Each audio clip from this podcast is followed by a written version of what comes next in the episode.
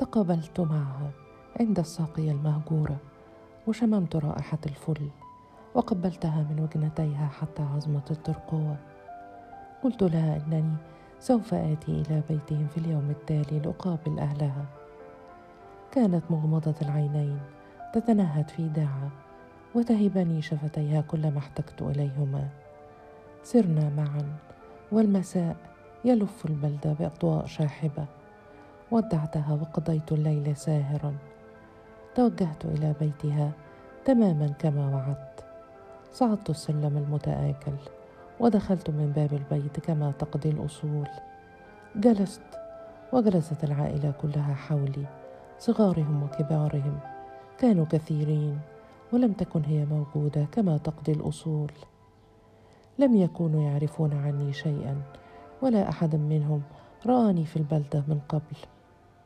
أخبرتهم أنني المهرج الذي جاء مع فرق الجوالة ومن فورهم بدأوا يضحكون. قال أحدهم قل لنا نكتة. لم يكن هذا وقت النكات. حدثتهم عن حبي لمدينتهم ورغبتي في البقاء فيها إلى بقية العمر. ظلوا يضحكون. قلت لهم أنني سأبحث عن عمل في المصنع وعن رغبتي في الزواج من ابنتهم ولكنهم واصلوا الضحك.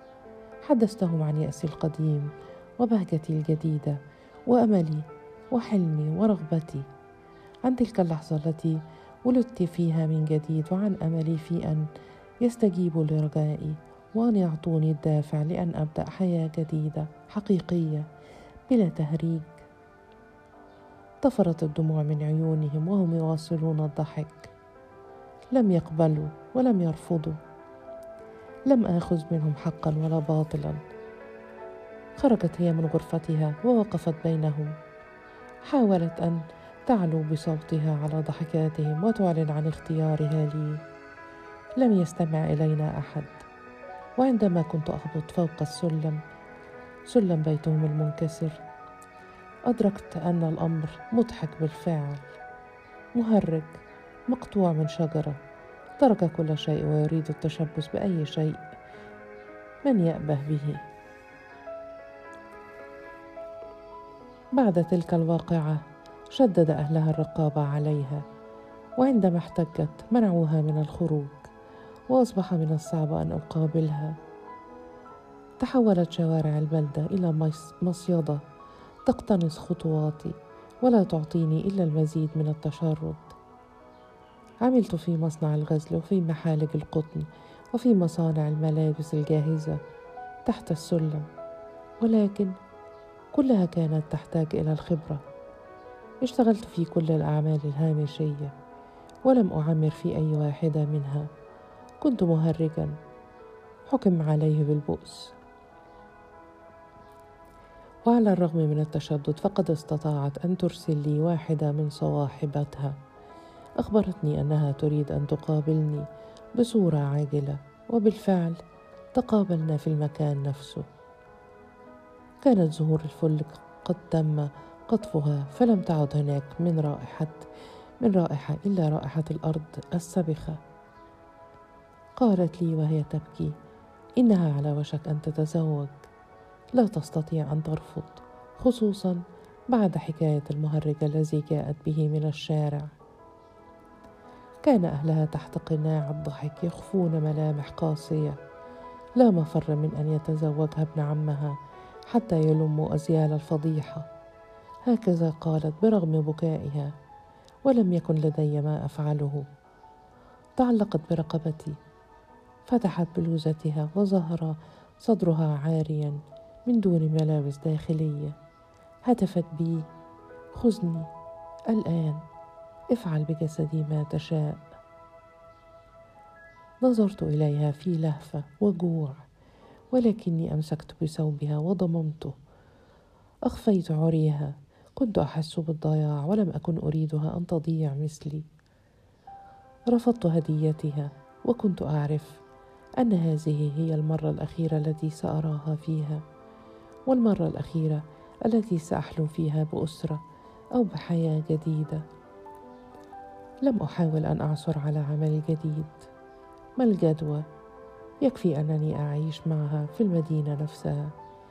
يكفي أن أراها من بعيد وهي تسير وحدها أو مع زوجها أو حتى مع أولادها.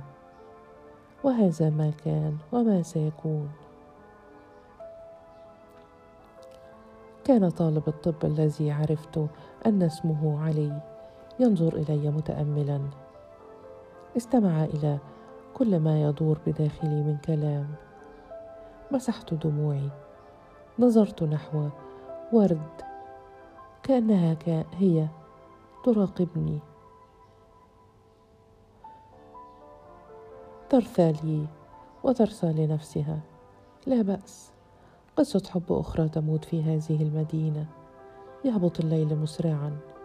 وينقضي النهار الذي هو الأقصر على ظهر الأرض. يظهر جمعة ناظر المحطة. يحمل قطعة من الصاج مليئة بقطع من الخشب. لم يكن يعتزم أن يشعل النار إلا بعد قيام آخر قطار. ولكن علي كان قلقا ولا يثق بي. نهض واقفا وهو يقول ألا تستحق هذه الفتاة أن نذهب من أجلها الآن؟ تلفت حولي أتأمل درجة الظلمه قلت إنها تستحق أكثر من ذلك ولكن الأمر ليس في يدي. لا أستطيع العودة إلى المقر الذي أقيم فيه إلا تحت الظلام. حدق في وهو غير فاهم ولكنه أدرك أني لست مستعدا للمزيد من الكلام. جلسنا صامتين كلانا يتأمل ورد. انصرف العسكر. وعادت ورد لوحدتها. وددت لو أجلس بجانبها وأواصل الحديث معها. وعندما اضيئت اللمبات الشاحبة للمحطة صنعت حولها هالة من الضباب الأصفر الهش. وبدا في السماء ضوء من قمر شاحب.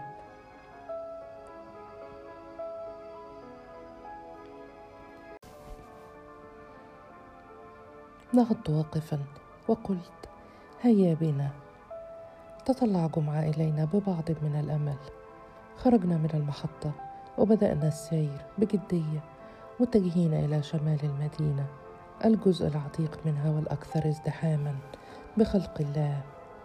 ظل يتبعني خائفا من مناقشتي. تركنا شوارع المدينة المضيئة ودخلنا الحواري والطرق الضيقة الملتف بعضها حول بعض. صعدنا التل الذي ولدت فوقه المدينة. عندما سكنها غازل الكتان القدامى وبنت القبائل الوافدة أول بيوتها وسكن الصنايعية حول أطرافها وفتح اليهود بيوت الصيرفة السرية. وقنع الغجر بالسكن في أسفل التل واختبأ بينهم الخارجون عن القانون من دون أن يجرؤ العساكر العقلاء على التهور والدخول. وصلنا السير حتى أصبحنا بجوار السور الممتد حول المعبد المهجور. خوخة اليهود. كان صامتا في الليل بلا ضوء بعد أن كان يستحم به في سنوات بعيدة. كنت قد سألت وتقصيت أهل المنطقة عن هذا المعبد. حدثني بعض العجائز عن المولد الذي كان يقام لليهودي الرباني الذي بناه وزوجته خوخة التي دفنت بجواره.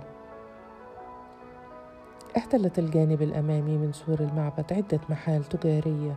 انتهز بعض التجار فرصة إغلاق المعبد ورحيل أصحابه وبنوا محالهم العشوائية. لم نتوقف أمامها. استدرنا معا حول السور الصامت حتى توقفنا عند الجانب الخلفي. كان خيالا مظلما لا يتجول بالقرب منه إلا الكلاب الضالة. وضعت يدي على الأحجار المتآكلة كما أفعل كل ليلة وتلفت حولي. هتف علي مندهشا. ماذا تفعل؟ هل تسكن في خوخة اليهود؟ قلت في صوت خافت اخفض صوتك. أين تريدني أن أسكن؟ في القصر الجمهوري؟ هبطت في حفرة مائلة أسفل السور أزحت بعض عروق الأشجار والأحجار وسعف النخل. ظهرت بعض درجات خفيفة خفية تؤدي إلى أسفل. هبطت عليها مسرعا وبدأت أزيح المزيد من الأحجار. فعلت ذلك في سرعة بحكم العادة. بدت تحتها حفرة غائرة ممتدة إلى جوف الأرض. أشرت إليه اتبعني لا وقت للتردد. كان مصدوما. تلفت حوله حائرا ولكن عندما رآني أنزلق إلى الحفرة لم يجد مفرا من الانزلاق خلفي. احتوتنا الرطوبة وشممنا رائحة العفن. أخذت أعيد الأخشاب إلى مكانها. تأكدت من أنني أعدتها كاملة حتى ساد الظلام تماما. كان علي يقف خلفي. سمعت صوت أنفاسه وهي تتردد بسرعة. كان خائفا يشعر أنه قد دفن داخل قبر كان الأمر أبسط من ذلك مجرد عبور من عالم مزدحم إلى آخر أكثر أمنا. شددته من يده قبل أن يترنح. سمعت صوته وهو يصيح. هل قمت بحفر هذا النفق؟ واصلت سحبه من يده. وهل أنا مجنون؟ بالطبع ليست لي القدرة على ذلك إنهم اليهود. أصحاب المعبد عندما كانوا يقيمون في هذا المكان ربما سمعت عنهم وعن طباعهم. دائما تنتابهم وساوس المطاردة وتأمين طريق الهرب. لذلك في ففي أي مكان حلوا فيه كانوا أول ما يبدأون به هو حفر الأنفاق. أحسست بجسده يترنح ويرتج. أدركت أنه تعثر في الحجر الثاني. أوشك أن ينكفئ لولا أني أمسكت بيده. قال آه نسيت أن أحذرك من هذا الحجر. لمست وجهه فإذا به ينضح بالعرق. كان يجب أن نمضي بسرعة قبل أن ينفذ الهواء. كان رعبه زائدا. قلت له سأقول لك نكتة. سمعت صوته وهو يتوسل في وهن. أرجوك أخرجني من أخرجني من هنا. سمعت أنفاسه تتحشرك. قبل أن يسقط ثانية أمسكت به ودفعته إلى الأمام. صحت به تقدم يا ضعيف. هبت علينا نفحة من هواء بارد. وبرقت لمحة من الضوء. أصبحنا خارج النفق. ارتمى على الأرض وهو يلهث. نظر نحوي في حنق وغيظ قبل أن يتفوه بأي كلمة صحت به. سأجعلك تقسم على القرآن. كلا تقسم على التوراة. إنك لن تفشي سر هذا المكان لأحد. صاح بي هو أيضا.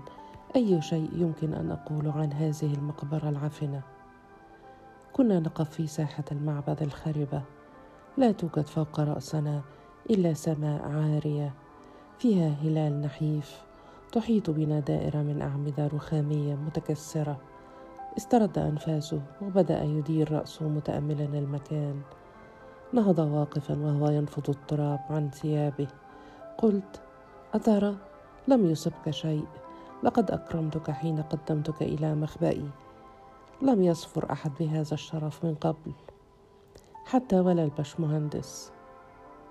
كان خجلا لأنني اكتشفت مدى ذعره قال لم يكن هناك داعي لكل هذه البهدلة أعطني العنوان حتى أمضي سخرت من ضيق أفقه من عدم رغبته في اكتشاف مكان جديد حتى لو كان ذلك رغما عنه أليس لديك أي حس بالمغامرة؟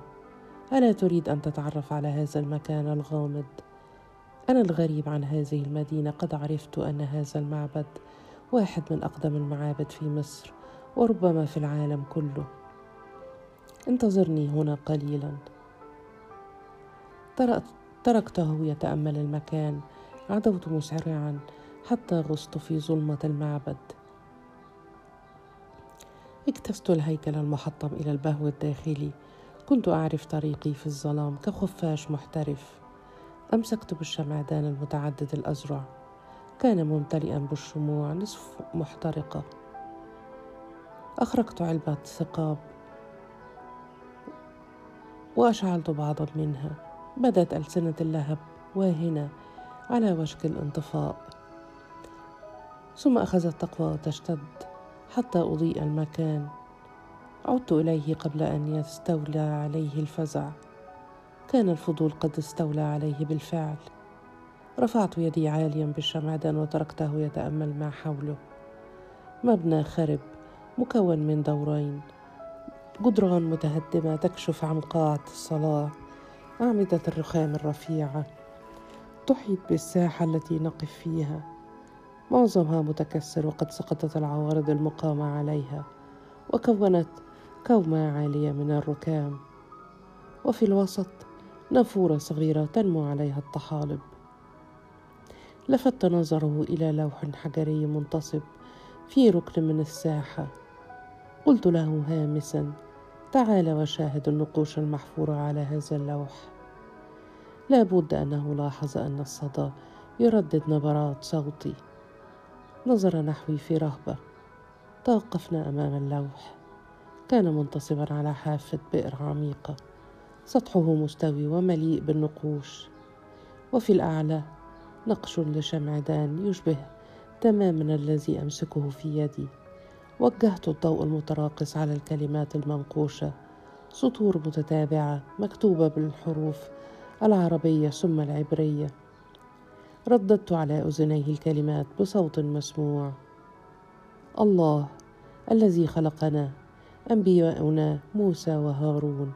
آباؤنا إبراهيم وإسحاق ويعقوب أمهاتنا سارة وربكة وراشيل.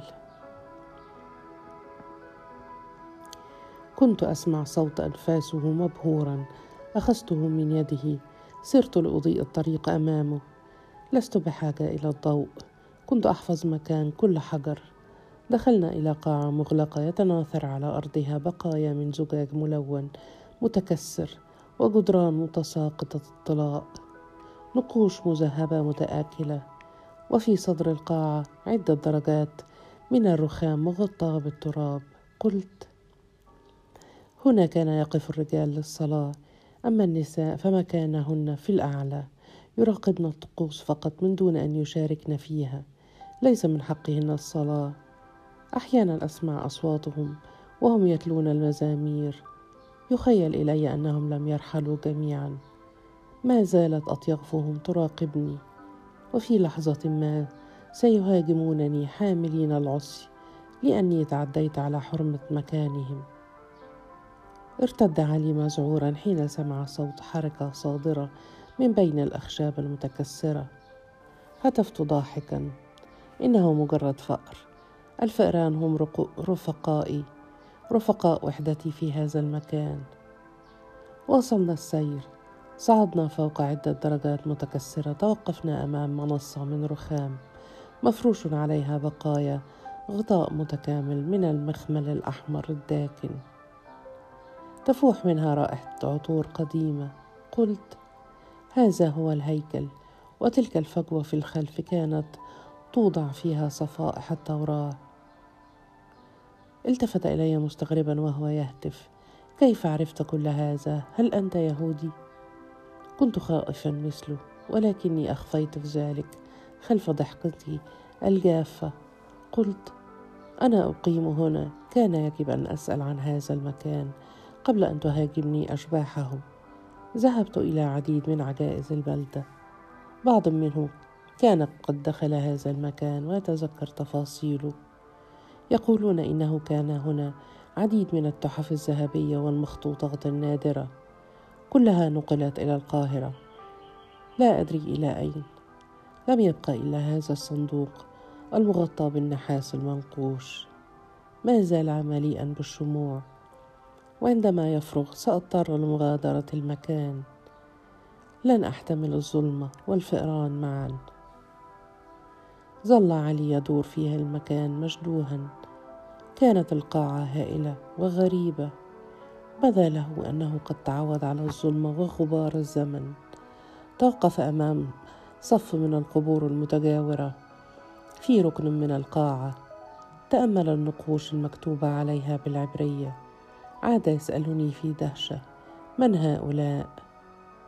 قلت ربانيون هكذا يطلقون على رجال الدين عندهم. لا أعرف منها غير قبر واحد فقط. هذا. أشرت إلى قبر بارز بين بقية القبور. كنت أعرف أنني سأدهشه. طالب الجامعة هذا يبدو ساذجا. منقوش على القبر كلمات بلغات ثلاث العربية والعبرية والأحرف اللاتينية. قبر النبي ارميا الذي أنشأ هذا المعبد. تراجع دهشا مباغتا وهو يهتف.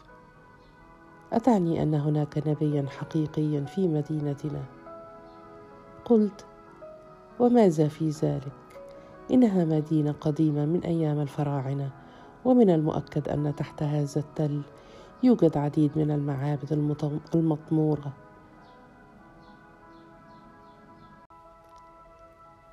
تمتم وكانه يحدث نفسه. إن كان هذا نبيا حقا فهل تصبح ورد إحدى معجزاته؟ لماذا تخلى إذن عن أهل المدينة التي دفن في أرضها؟ هذا المكان مقبض لا أدري كيف تستطيع أن تقضي طوال الليل بين هذه الأطلال. بدا عليه التعب والجوع والإنهاك؟ أدركت أنني استبقيته طوال النهار. ولم يكن لدي ما أقدمه له سوى الشفقة. قال أريد أن أنصرف أعطني العنوان ودعني أذهب. نظرت إليه. ألم يدرك لماذا تمسكت به كل هذه المدة؟ ألم يشعر بمقدار خوفي من مواجهة كل هذا الخراب وحدي؟ كان عليه أن يمضي ولم يعد ممكنا أن استبقيه أكثر من ذلك. لقد مللت مني سريعا اذن لا بأس. حملت الشمعدان وصرت إلى غرفة جانبية. أسرع للحاق بي حتى لا يصبح وحده في الظلام. كانت الغرفة التي أقيم فيها ضيقة بلا أي فتحات. هكذا تكون آمنة. لا يوجد فيها إلا سرير معدني. فوقه فرغش ممزق وغطاء من الصوف. البطانية التقليدية التي تنتجها المدينة. بجانبه كومة من الملابس والأوراق والكتب القديمة وقطع من الخبز. شعرت للمرة الأولى بمدى البؤس الذي أعيش فيه. ظل علي واقفا ملتصقا بالجدار خائفا من أن يخطو خطوة زائدة فينهار كل شيء. وضعت الشمعدان على قطعة مستوية من الأحجار. أزحت المرتبة فبدت تحتها.